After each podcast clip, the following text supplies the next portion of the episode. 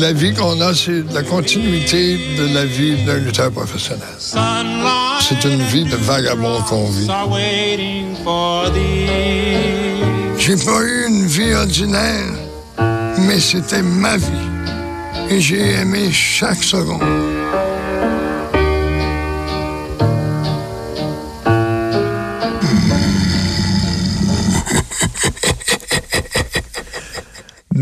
Mon année 2020 a commencé en beauté, moi. Pourquoi? Parce que hier, chez moi, j'ai regardé un documentaire que j'ai trouvé fascinant, passionnant, sympathique, irrésistible, qui s'intitule Les derniers vilains, qui va être diffusé à Télé-Québec ce mercredi 8 janvier à 20h.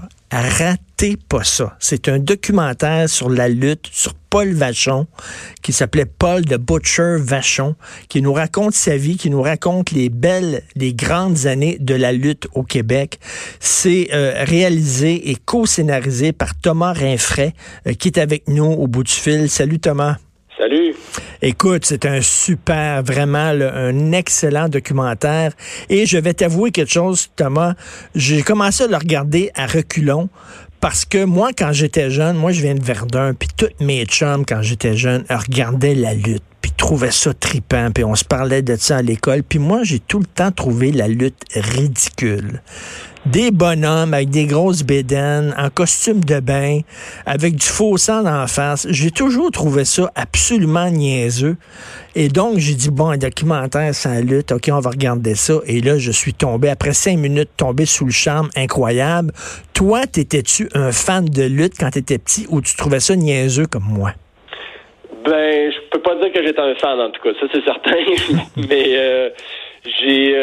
ça faisait partie de mon du décor québécois, là, si je peux dire. On a tous un peu vécu une époque où la lutte était présente dans nos maisons les dimanches matins. Ou fait que, non, j'étais pas un fan. Puis d'emblée, j'aurais pas eu d'intérêt à faire un documentaire sur la lutte parce que.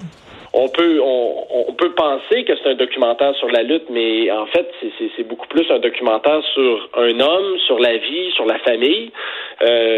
Puis si ça avait été le mandat, ou si on m'avait donné un mandat de faire un documentaire sur la lutte, je suis pas certain que j'aurais embarqué. Mais là, ce qu'on a, c'est un personnage qui est extraordinaire. Mais puis c'est ça qui a fait que je suis tombé en amour avec le projet, en fait. Mais écoute, d'ailleurs, il est très chanceux, Paul Vachon, d'être tombé sur toi, parce que c'est un film qui est magnifiquement réalisé. Et tu disais, tu es tombé en amour avec le projet. Et on sent, je pense que la qualité première d'un documentariste, c'est d'être en amour avec son sujet. Et on le sent, l'amour que tu portes à Paul Vachon. Ah ouais, ça a été presque instantané parce que comme documentariste, on cherche des... Tu sais, je dis des fois, dans le cinéma, au théâtre, les gens, ils peuvent passer des années à façonner des personnages, puis à les retravailler, puis ils vont en faire ce qu'ils en veulent, tu sais, ils vont réussir à les modeler comme ils le veulent, puis en documentaire, on prend ce qui nous est donné, ce que la vie nous donne, puis moi, on m'a donné... Paul Vachon. C'est difficile à dire, c'est difficile à expliquer pour les gens qui n'ont pas encore vu le film, mais c'est un cadeau de la vie pour moi. Puis ça a été dès notre première entrevue, parce qu'au départ, on m'a proposé une entrevue avec le frère, entre guillemets, de Mad Dog. C'était vraiment comme pour moi une espèce de plan B, parce que Mad Dog était décédé. Puis quand j'ai fait la rencontre de Paul à Montréal...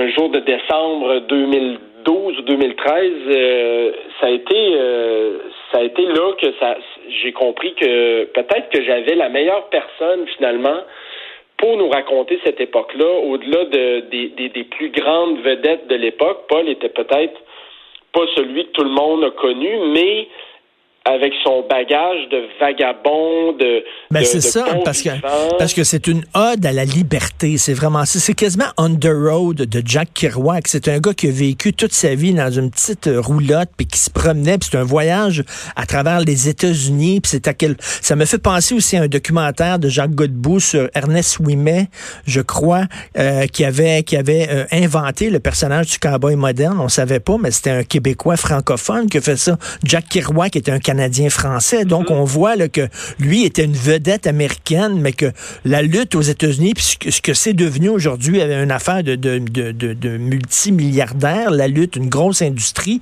ça a commencé quasiment avec deux petits Québécois qui étaient Mad Dog et The Butcher. Ben, en fait, sans être ceux qui ont débuté ça, ils en faisaient partie, mais ce qui est passionnant là-dedans, c'est que c'est une époque où les lutteurs allaient vers les gens, se promenaient de sous-sol d'église, d'un village, d'une ville à l'autre, puis c'était sans arrêt, c'était vraiment des vagabonds qui faisaient très peu d'argent, qui luttaient parce qu'il y avait la passion, puis qu'ils étaient haïs, parce que c'était vraiment ça le rôle des Vachons, c'était de jouer les vilains, puis c'était c'est comme ça qu'ils ont réussi à développer leur popularité, c'est en étant ceux qui étaient les plus haïs de toute la gang, puis comme Paul et Mad Dog l'ont dit souvent, ils ont passé leur vie à essayer de se faire haïr, mais ils réalisent aujourd'hui qu'ils ont manqué leur coup. Et c'est un beau documentaire, comme je le disais, là aussi sur la... Tu sais, tu te promènes dans des marchés aux puces, dans des petits diners perdus du Vermont. Ça ressemble quasiment à des tableaux, des fois, de Edward Hopper, tes images, des résidences de petits vieux, des petits carnavals de passage dans un petit village, des parcs de maisons mobile. C'est vraiment aussi un chant d'amour à une culture populaire qui peut être snobée par certains intellectuels, mais que toi, visiblement, on sent que t'aimes beaucoup. Ah oui, j'ai vraiment... C'est comme si ça se dessinait devant moi à travers un processus. On a tourné ça au début. Je partais tout seul avec ma caméra, puis ça a été ça presque tout le long. Là, j'ai eu de l'aide à certains moments, mais c'était fait de façon très artisanale. Puis c'est comme si, en suivant Paul... réellement, j'avais l'impression qu'il me replongeait dans une autre époque continuellement. Puis c'est ça que la caméra a simplement capté. Il n'y a rien qui a été forcé.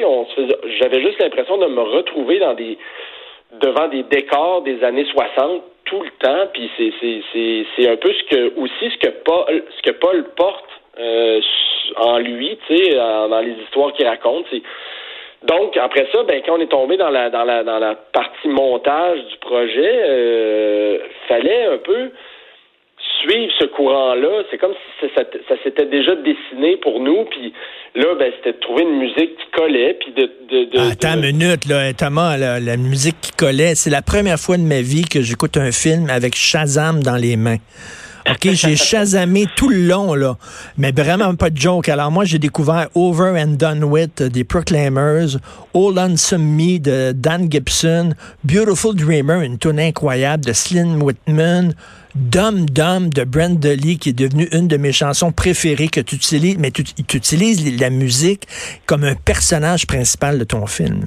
Ben, j'ai toujours un gros penchant pour la musique dans mes projets parce que pour moi, ça parle beaucoup, puis c'est ça c'est ce que je connais plus que le cinéma à la base, là. Donc, c'est pour moi, ça joue une partie importante. Puis, ça n'a pas été quand même évident de trouver ces musiques-là. Tu sais, ça sort, ça t'est pas offert. Personne n'est là pour te proposer ça. Tu as fait une grosse recherche, c'est ça? Très grosse recherche, beaucoup d'essais, erreurs sur des scènes qui étaient peut-être des scènes qui se ressemblent aujourd'hui, mais qui pouvait prendre tout un autre ton avec une musique juste un petit peu différente, juste avec une intention légèrement plus triste ou plus humoristique. Là, ça tombait la ligne était extrêmement fine pour moi, en tout cas pour réussir à atteindre ce que je voulais.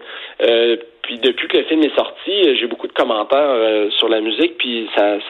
Ah non, mais écoute, là, si c'était aux États-Unis, c'est certain qu'on sortirait la bande originale du film sur CD, là, ouais, en streaming. C'est incroyable. Vraiment, moi, j'avais Shazam tout le temps, là, et je pitonnais, et c'est excellent. Et ça me fait penser, ça va peut-être te faire sourire, je sais pas si tu as vu le dernier Martin Scorsese, mais oui. Ça me faisait penser à The Irishman. C'est-à-dire que dans The Irishman, tu rentres dans une maison de vieux.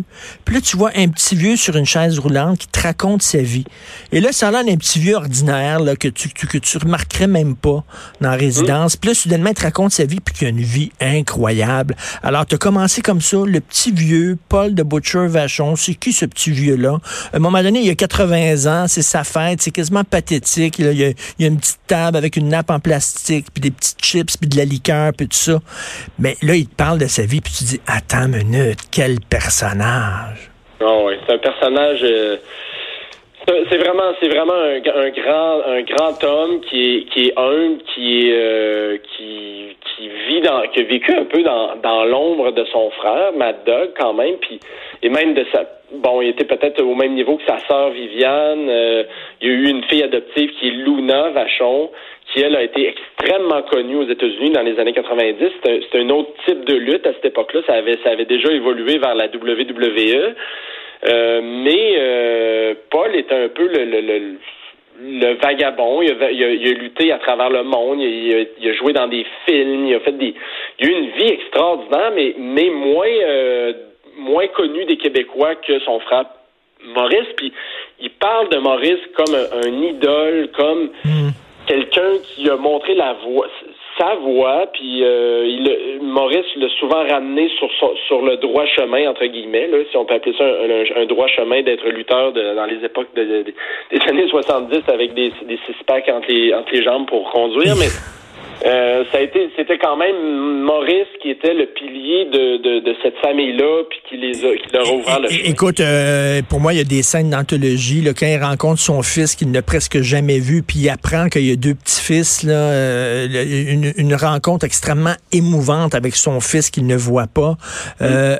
Aussi, quand il est assis sur un banc dans un petit village au Vermont, puis qu'il parle à un clown, c'est complètement flyé et surréaliste. Vraiment, bravo, Thomas. C'est un magnifique documentaire que vous devez voir. C'est sur la culture populaire, c'est sur l'errance, c'est sur la liberté, c'est sur l'amour, c'est sur la famille, c'est sur la vieillesse. C'est fantastique, c'est mon coup de cœur. Ça s'appelle Le dernier vilain.